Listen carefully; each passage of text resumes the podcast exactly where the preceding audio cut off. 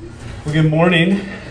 Uh, great to see you. My name is Bryce Hales. I'm the pastor here at Resurrection OC, and uh, it's great to be with you this morning. This is, uh, I'm excited to be here this morning. This is, um, this Sunday is the first Sunday in Lent, and um, depending on um, kind of your background, uh, that word may mean nothing to you, or it might be well, this is the time of year when I'm supposed to feel guilty, or, um, but Lent is historically this season of preparation for Easter.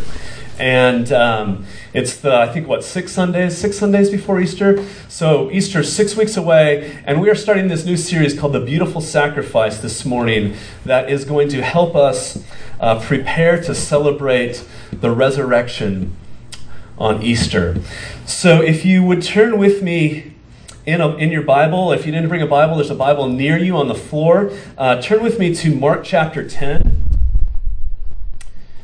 And uh, if you're looking at one of those blue church Bibles, you can find Mark 10 on page 846. and let me invite you to stand with me this morning. We are going to read uh, Mark 10, starting at verse 17. Let's give our attention to God's word this morning. And as Jesus was setting out on his journey, a man ran up and knelt before him and asked him, Good teacher, what must I do to inherit eternal life? And Jesus said to him, Why do you call me good? No one is good except God alone. You know the commandments do not murder, do not commit adultery, do not steal, do not bear false witness, do not defraud, honor your father and mother. And he said to him, Teacher, all these I have kept from my youth. And Jesus, looking at him, loved him and said to him, You lack one thing. Go, sell all that you have and give to the poor, and you will have treasure in heaven. And come follow me.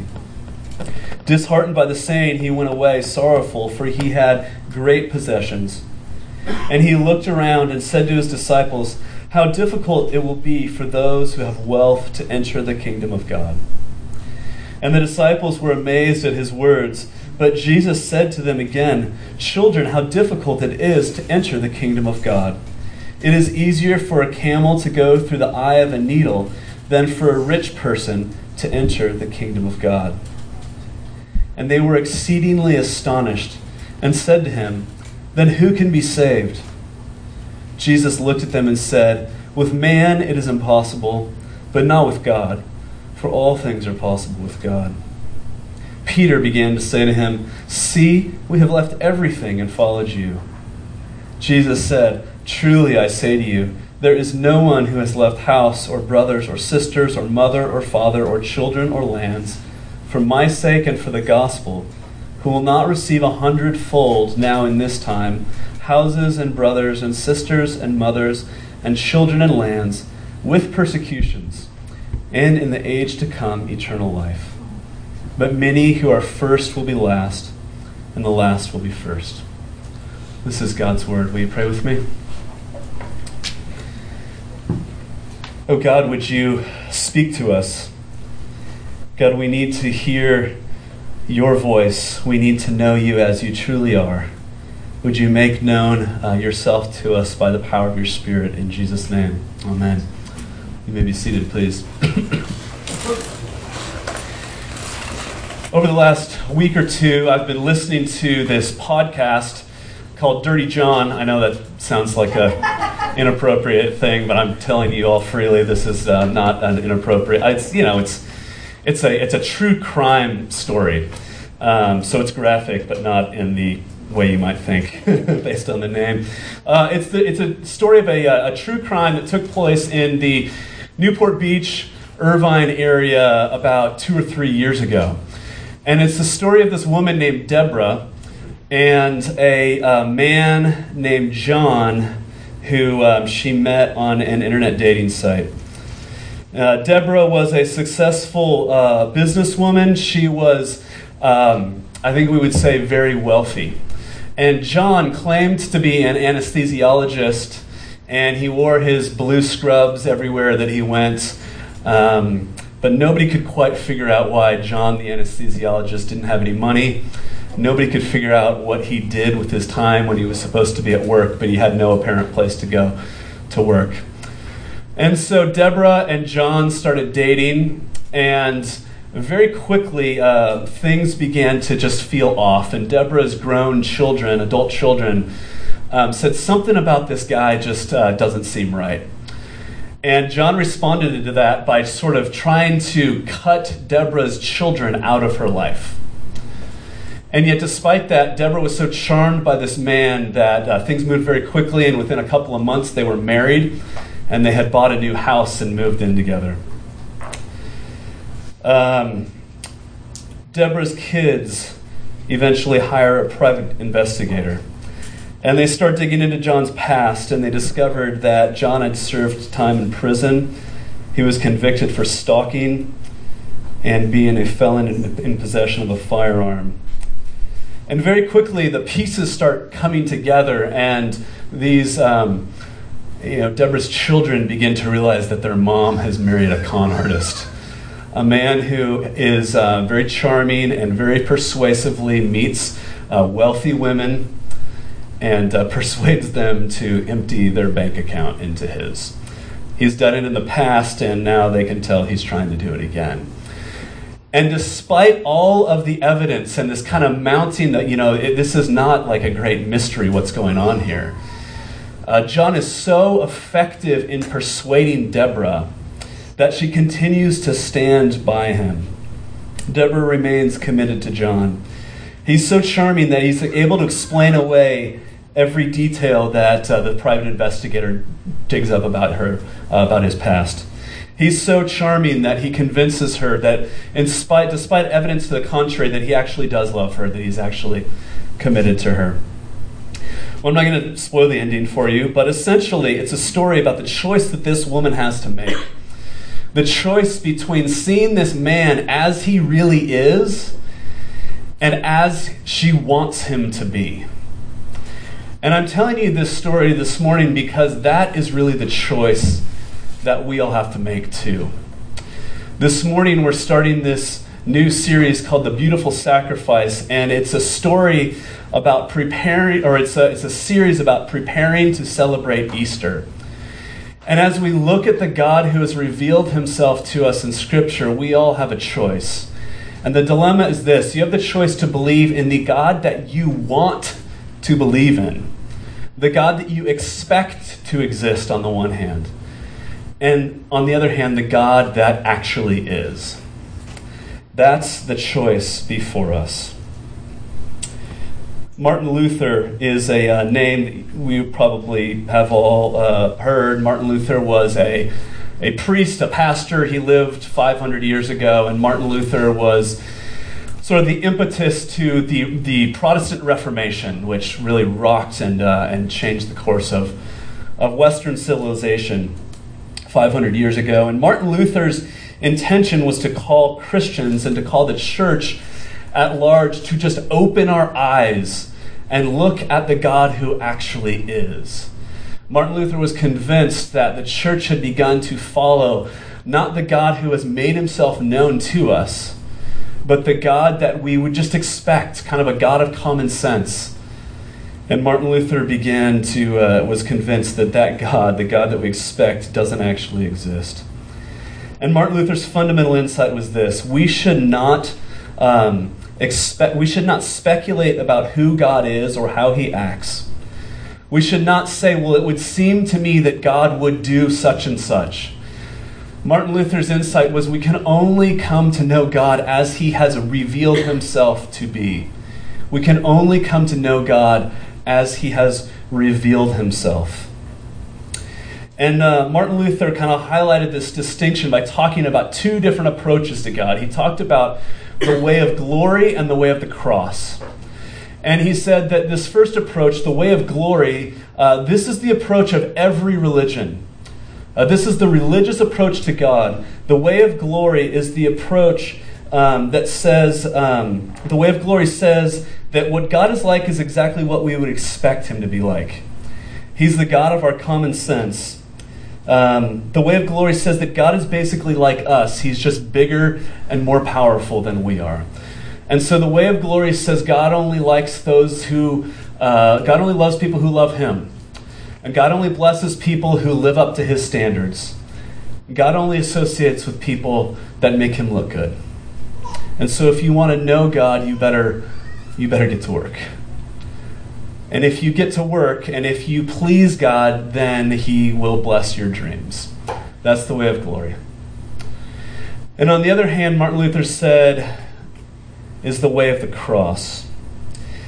And Luther insisted that we cannot talk about what God is like on the basis of what we would expect him to be like, but we only know what he's like because he's made himself known to us. And so we have to begin by asking the question how has God revealed himself? And God has revealed himself most clearly and completely in the person of Jesus. And so the way of the cross says that we know God because God gave himself up and became one of us. And that's the story that we remember at Christmas that in the incarnation, uh, God himself emptied himself of riches and became a human being and took on our flesh. And then as we approach Easter, the way of the cross says we only celebrate the resurrection because the crucifixion happened. And so we know God as he has suffered on our behalf, as he has hung on the cross in our place. God has made himself known to us in Jesus, and so if we're going to follow God, we must follow him in the way of the cross. And so the choices are is will we believe in the God we expect to exist or will we follow the God who actually is because the implications of this are, are earth shattering. These, the way of the cross and the way of glory are two polar opposite approaches to God. One is, a, one is an approach to God, the God who actually exists, and the other is an approach to a God who is just a figment of our imagination. And let me just give you a quick example of how different these approaches to God are. Think about, um, the, just think for a minute with me about the word power. Um, the way of glory says that God's power, divine power, is kind of like our power. It's just bigger and more powerful. And so the way of glory says that, well, God uses his power like we would if we were just more powerful. So God uses his power to oppose those that oppose him, to crush his enemies. But the way of, glo- the, way of the cross looks at power in a totally different way. The way the cross means that we have to understand God's power in light of the cross. And we see then that God's power is used in exactly the opposite of the way we would expect it to be used. God's power is revealed in the weakness of the cross. Because it's in the cross, as Jesus, uh, as God is apparently defeated at the hands of evil powers, that God is actually emptying death and sin of its of its power. It's as Jesus suffers and submits himself to death that life is actually gained. It's in the cross that all the powers of evil are finally put to death. And so the beautiful sacrifice is a series about Jesus and what it means to follow him. The beautiful sacrifice is, is ultimately about Jesus because Jesus is the beautiful sacrifice. And he's not beautiful despite his sacrifice, but rather it's in his sacrifice that we see his beauty. And so, as we move towards Easter, what I'm going to ask you is this Will you follow the God who actually exists, or will you follow the God who you expect to exist? Will we follow Jesus in the way of the cross, or will we follow ourselves and just hope that God would show up and bless our dreams and our efforts. Because what we're going to see over and over again is that the God who actually exists does not behave the way we would expect him to be. And so we are going to look in this series at um, the way that Jesus, as the king, goes to the cross and not to a throne. And we're going to look in this series at, uh, we're going to look at the question of what it's like to know the presence of God. And we're going to look at the question of what do we do when we're, when we're seeking to kind of live the dream and yet nothing seems to be going our way? What do we do then? And we're going to look at the question of what is it like to know the presence of God and how do we experience the presence of God even when He feels distant from us. And we're going to look at the question of where joy comes from. And next week, we're going to ask the question of what do we do when life isn't going well? And we're going to see over and over again that there's this clear choice between us the choice to follow the way of glory or the way of the cross, to follow the God of our imagination or the God who actually exists. And so this morning, I want to briefly tell you the story of this man, this rich young ruler that we read about just a minute ago. As he, as we see in his interaction with Jesus, uh, as we learn about the way of the cross. And so Mark tells us that um, Mark tells us that Jesus was getting ready to leave on a journey, and as he's about to leave, he's about to you know head out of town. This man runs up to him and kind of breathlessly, eagerly throws himself at Jesus' feet. And uh, the, the Gospels as a whole tell us that this man, we, we call him the rich young ruler. And um, what does that mean? It means this guy had it all. you know, he was rich. You understand these words, right? He was young. He was a ruler. Um, he was tall, dark, and handsome. he was, um, he had it all going on. Excuse me. But he runs up to Jesus and he's out of breath and he asks Jesus this question. And the question is Jesus, what must I do to inherit eternal life? Now, when we hear that question, how can I get eternal life? We think we know what he's asking because um, what we mean when we talk about eternal life is at some point in the future, I'm going to die, and then will I go to heaven when I die?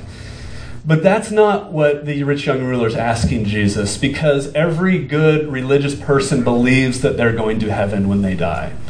And as we're going to see in a second, this guy thought he was doing it all right. And so when this man, young, rich young ruler, comes and he asks Jesus, What must I do to inherit eternal life? He's not saying, um, Hey, Jesus, what do I have to do to go to heaven after I die?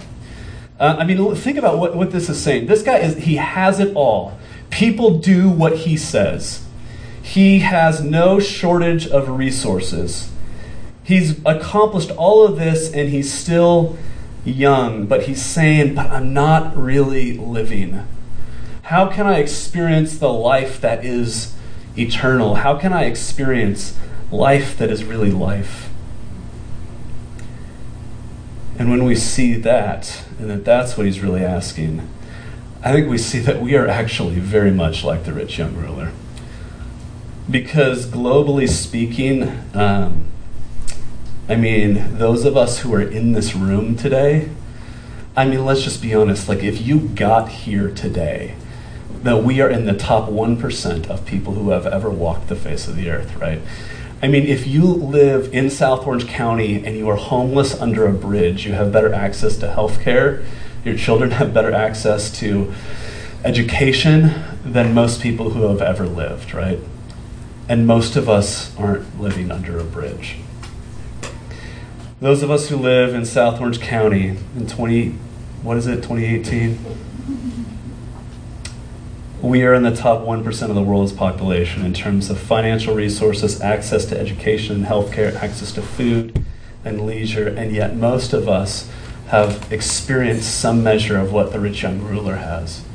Where we're saying, gosh, we have it all, and yet it seems like we're not actually experiencing life like as it could be I feel like I talk to people all the time who, who say what amounts to I'm like six months away from really being happy.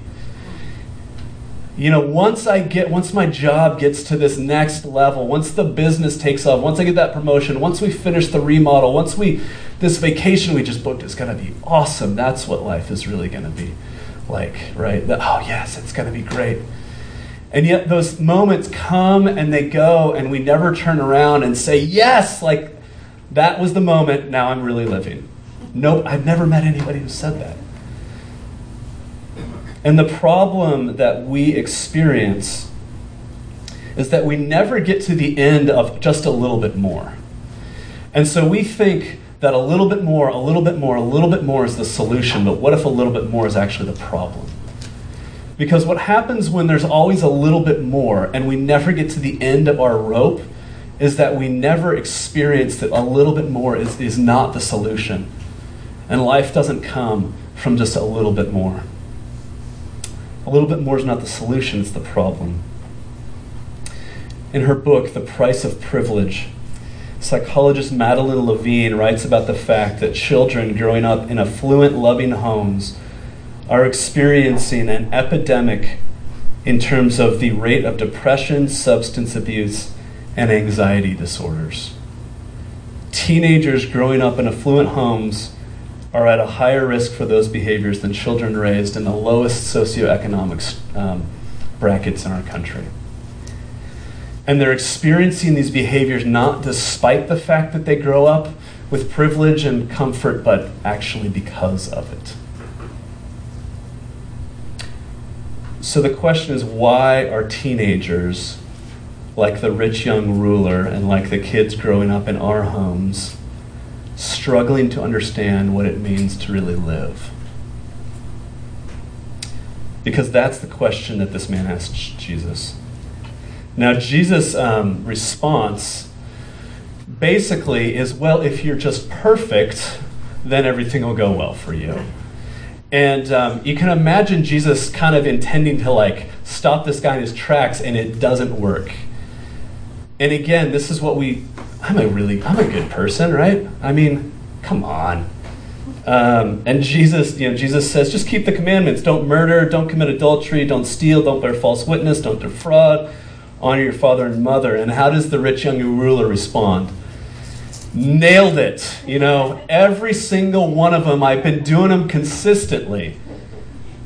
Like, how stupid can you be?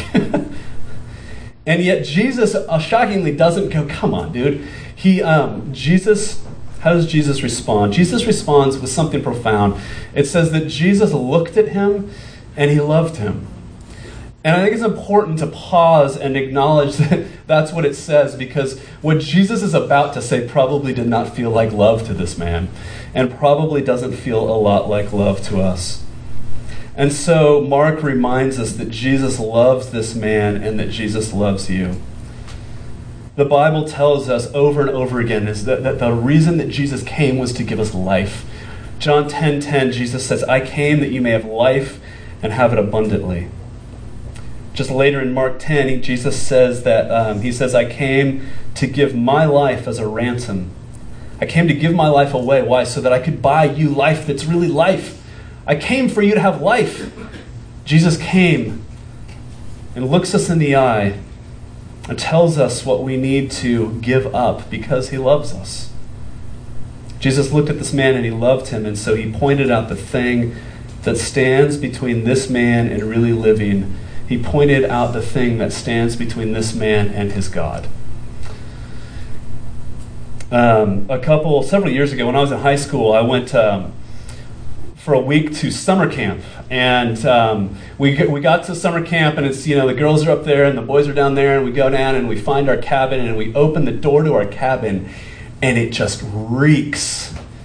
Um, it smelled so bad, and it, you know first you think, well, it's like high school boys, of course, the cabin smells. But I'm pretty sure there was like a, a rat had died in the attic and was just, I mean, it was nasty. And we go in there, and your, your first thought is, how are we going to survive a week in this place? But after a little while, you get used to it. And like by the end of the Thursday or Friday, people would come into our cabin. They're like, guys, it smells awful in here. And we're like, yeah, we don't really even smell it anymore. And what Jesus is saying is that our attitude towards our possessions and our money and our stuff is like that rat decomposing in our attic and we don't even smell it anymore because we can all point to somebody who makes what we make with, you know, two more zeros at the end, right? And we become desensitized to the power that our stuff has over us. And so Jesus looks at this man who has everything going for him and yet is not happy. And he loves him and he asks him to give away everything he has. Okay, so let me just be clear and say this it is not a sin to be rich. And God does not want you to be poor, okay? Like, because I know somebody's like, I get it. okay, I get it, all right? It's not a sin to be rich, and God doesn't want you to be poor. And um, God, God advocates more on behalf of the poor than anybody. God does not want you to be poor. And I fully believe that if the rich young ruler had responded differently than he does here, and he had started selling off his possessions, Jesus might have come to him at some point and said, Hey, okay, I mean, I, okay, okay. You made the point. Like, you don't have to get rid of everything. Because getting rid of everything is not the point. But Jesus looks at this man and loves him and says, As long as your stuff remains between you and God, you'll never experience real life. I have a friend who gave his wife a dumpster for Christmas. Some of you may know this person. And I remember when he told me this, I thought, wow, that's, uh, that's romantic. Nice job, dude. Why would you get your wife a dumpster for Christmas? Well, because I guess at some point the stuff is like cluttering out space for the life. And there comes this point of saying we've just got to purge if we're going to actually live. And that's what Jesus is saying here. Now, I know somebody's thinking, well, hey, I don't have a problem with money. That's not my issue. I don't think Jesus would want me to give everything away that I have. And you may be right. It's completely possible that money is not um, your problem. But if we're going to grant that, can we also grant that, like, maybe actually money is the problem? Um, you may be right that money's not your problem, but maybe it actually is. And if you really, I mean, if you really want to know, do you have a problem with money? All you would have to do is like elbow the person next to you, not your spouse, and say, hey, take a look at my records. Take a look at how I've spent my money over the last couple of months. And tell me what you see. Tell me, do you think I'm a, a generous, do you think I'm making wise financial, I mean, right? Like, open up your financial records to somebody and if the idea of that makes you want to vomit, then maybe like money is the thing that's actually growing around your heart. Um, the issue is not money per se. The issue here is that there is something for each of us that stands between us and our God. So here's what I want you to do. Um, when you came in, you got this journal that says the beautiful sacrifice on it. And uh, what, what we want to help you do in this sermon series as we approach Easter is we want to just give you some practical ways to reflect on the scripture. And so every week I'm going to try to give you one or two really practical, concrete questions to write down and then to take them home and think about them over the week. And so here's what I want you to do take, out, take this out, do it right now, and grab a pen. There's a pen on the floor near you. And um, here's the question I want you to write down today. If Jesus were to look at you and love you, what would he ask you to give away? Okay, write it down because nobody's going to go home and be like, yeah, I really feel like, what was that question again? okay, if Jesus were to look at you and love you, what would he ask you to give away? And then the follow up question is, what are you afraid of? What are you afraid of? And let me just be clear, I'm not I'm not actually right now asking you to go and give that away. I mean, maybe you want to do that, but I'm I'm asking you to just ponder the question. What is it that stands between you and your God? What would Jesus ask you to give away? And what are you afraid of? because this passage presents us with a clear choice between following the God that we expect to find following the God that actually exists. And the God that we expect to find is the God who would say something like, If you just obey all of the rules, then I will bless you. Sometime long, long in the future, you will get what you've always wanted. That's what every religion teaches, and that, um, that God might even look at you and require you to give away everything you own. But the way the cross reveals to us the God who really is, the God who actually exists. The way the cross shows us that happiness is found not in having everything I want, but in actually wanting the things that I already have. The rich young ruler, it says, he went away sorrowful but you know, there's another rich young ruler in this passage. It's Jesus himself, right? Was Jesus rich? Jesus is God. Jesus possessed the wealth of heaven, and yet he gave up his riches to come to earth. Jesus is a young man. Jesus is a ruler. And yet he did not use all that he had to indulge himself. Rather, he left it all behind. And in the Garden of Gethsemane, as he is moving towards the cross, it says that Jesus was deeply grieved or he was sorrowful. It's the same word that's used to describe the rich young ruler as he goes away holding on to his stuff but without life. He is grieved, but in the Garden of Gethsemane, as Jesus approaches the cross, he is grieved. He is deeply sorrowful. So the question is why? Why is Jesus grieved? In the Garden of Gethsemane, as Jesus approaches the cross, he knows that he is that something is about to come between him and his God. And that is exactly the same reason um, that the rich young ruler is grieved as well, right? Something has, has become between him and his God. The rich young ruler's God is not God, it's his stuff. And there in the Garden of Gethsemane, Jesus knows that he is about to lose the presence of God for the first time in history. And he is deeply grieved. The rich young ruler thinks his possessions will bring him life, and God is there to make him happy, but he's drowning in his stuff and he goes away sad. That's one response to what Jesus is calling us to here, to follow him in the way of the cross. But amazingly, there's another response to Jesus in this passage. And um, uh, uh, Peter is listening to this whole thing. And if, you if you're familiar with the stories of the Bible, you know that Peter is the guy who always kind of brashly says the loud mouth, like put your foot in your mouth, kind of stupid thing. Like, why did you, Peter? That was embarrassing. And look at what Peter says here. He looks at Jesus. Jesus is talking about this thing, and Jesus says, you know, give away all that you have and give it to the poor. And Peter's like, hey, we actually did that one, Jesus. We've left everything to follow you. We did that. And Jesus responds with what is got to be one of the sweetest promises in the Bible.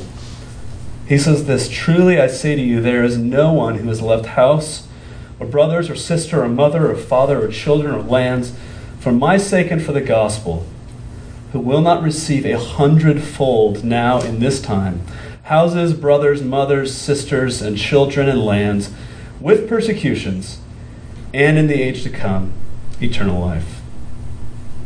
Now we read that and think, gosh, I wonder what Jesus might mean by that. This is one of those places where like he's saying exactly what he means. Jesus is saying, if you leave your whatever sacrifice you make in order to follow me, you will receive a hundredfold, but it will not be easy. And in the age to come, it, then it will be easy. It will be hard, and yet you will never regret it. Both of those things are true. Any sacrifice you make to follow Jesus, God will repay you. Now, that doesn't mean He's going to make you healthy, wealthy, and wise. Uh, we have no idea what literally the, the form of you know that that uh, repaying a hundredfold will look like. it will be hard, and yet uh, we know we can trust that God loves His children. Jesus is telling us that our Father is not stingy. He loves His children. He spoils His kids.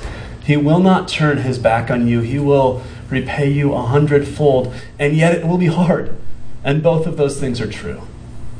And yet you will never turn back and say, I really regret what I gave up. I, um, I hesitate to say this, um, but I feel like I have to. Um, I have to say that I have experienced enough of this to know that this is true. And, um, and there's so many stories that I could tell you about this, but two and a half years ago, on a Sunday morning, our family left probably the best house that we're ever going to own and locked the door for the last time. And we went to church with friends that we loved. And then we said goodbye and we got in our minivan and we drove away from a city that we loved to come here and to start a new church. And I remember pulling out of town and Ashley and I sitting in the front seat and looking at ourselves, each other and saying, we are driving away from a wonderful life and we are going to miss this deeply. And yet, there's not the tiniest part of me that thinks we're about to do the wrong thing right here. And you know, over the last two and a half years, I cannot tell you how hard it has been. And yet, there's still not an ounce in me that would say, I regret that decision. I haven't done this perfectly at all. Far from it. And I think if I'm honest, I would have to write in my journal an answer to that question that the thing Jesus might ask me to give up is the illusion that I would be happier if our church was growing faster. Not that I don't want it to grow fat. not that that's a wrong thing to want, but the illusion that I would be happier if that was happening. I can't tell you that I've followed Jesus in the way of the cross, not even close to perfectly. But I've experienced enough of it to know that Jesus is right. And to have tasted the, the promise that nothing you sacrifice to follow Jesus um, you will ever regret. And I've experienced that enough of you to stand, uh, enough of that to stand here and say Jesus really is beautiful, and He really is worth it. And this isn't some like jujitsu trick to try to be more generous or something. I'll also say this I have like preemptively regretted almost everything I've ever sacrificed. you know, like before I give it away, I, oh man, I don't want. I've never retroactively regretted anything I've sacrificed for Jesus. And I want you to give up on the way of glory because it's a lie. I want you to follow Jesus on the way of the cross. It's an upside down way to live, and that's why Jesus finishes this section of the Bible by saying, The first will be last, and the last will be first. The way of the cross means looking to God and seeing Him as He truly is, following Him in His sacrifice, because real life only comes on the other side of the cross. Following Jesus will demand more of you than you ever thought and yet the reward will be far greater than you ever imagined. Somebody once asked Walt Disney, When did you know that your theme park was going to make it? You know, we think of Dis- the Disney company as this global brand that's just, you know, but it was a risk to start Disneyland in Anaheim and significant investment with no, nobody had ever done anything like that before. And so somebody asked Walt Disney, how, when did you know that your park was going to make it? And um, he said, I can tell you, uh, not just that, you know, when I thought it might work. He said, I could tell you the day, I could tell you the, the week, I could tell you the minute that I knew that it was going to work. He said, I used to get up early in the morning and walk the park. And he said, the moment I knew we were going to make it was when I came around a corner and I saw Cinderella leaning down to pick up a cigarette butt and throw it in the trash. And he said, I knew that if I could get the princess to lower herself to pick up trash, then our team was all in and we would be successful. So, what could ever get us to go all in? What would ever convince us that Jesus is actually right? When he says there is something between you and your God, and until you give it up, you will never know real life. But if you give it up, you will be repaid a hundredfold with persecution and in the age to come. Only this when you see the Prince of Glory hanging on the cross, when you see his sacrifice on your behalf, Willpower will never do it. Like, this might make us generous for a week or two. But willpower will never last. It's only the cross of Christ. When we look at the true rich young ruler, emptying himself of all that he is to hang on the cross in order to give us true life, will our hearts be melted and we will respond by giving up what we think will bring us life and follow Jesus in the way of the cross.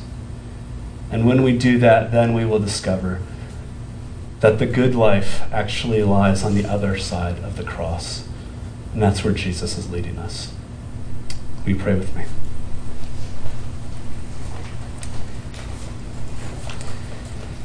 Father, thank you for these stark and stunning words. And God, I pray that uh, as much as we might want to minimize the, uh, the force of Jesus' words here and say, well, he doesn't really mean what he says. God, I pray that you would impress them much more upon us. Not because doing so um, would be a way to kind of beat ourselves up so that you might look more kindly upon us, God, but because there truly is something that stinks and we've grown used to it. Our senses have been dulled. We really think that just a little bit more would make us happy. And yet, God, you are offering us life, real life, now. Yes, it'll be hard, but nothing, nothing that is good ever comes without difficulty. God, I pray that you would help us as a church. Uh, give us the faith to see Jesus as he really is, so that we might just take the first step in walking away from that which we have put between you and ourselves. If you would do that and help us follow Jesus, our beautiful sacrifice, we would thank you for it. In Jesus' name, amen.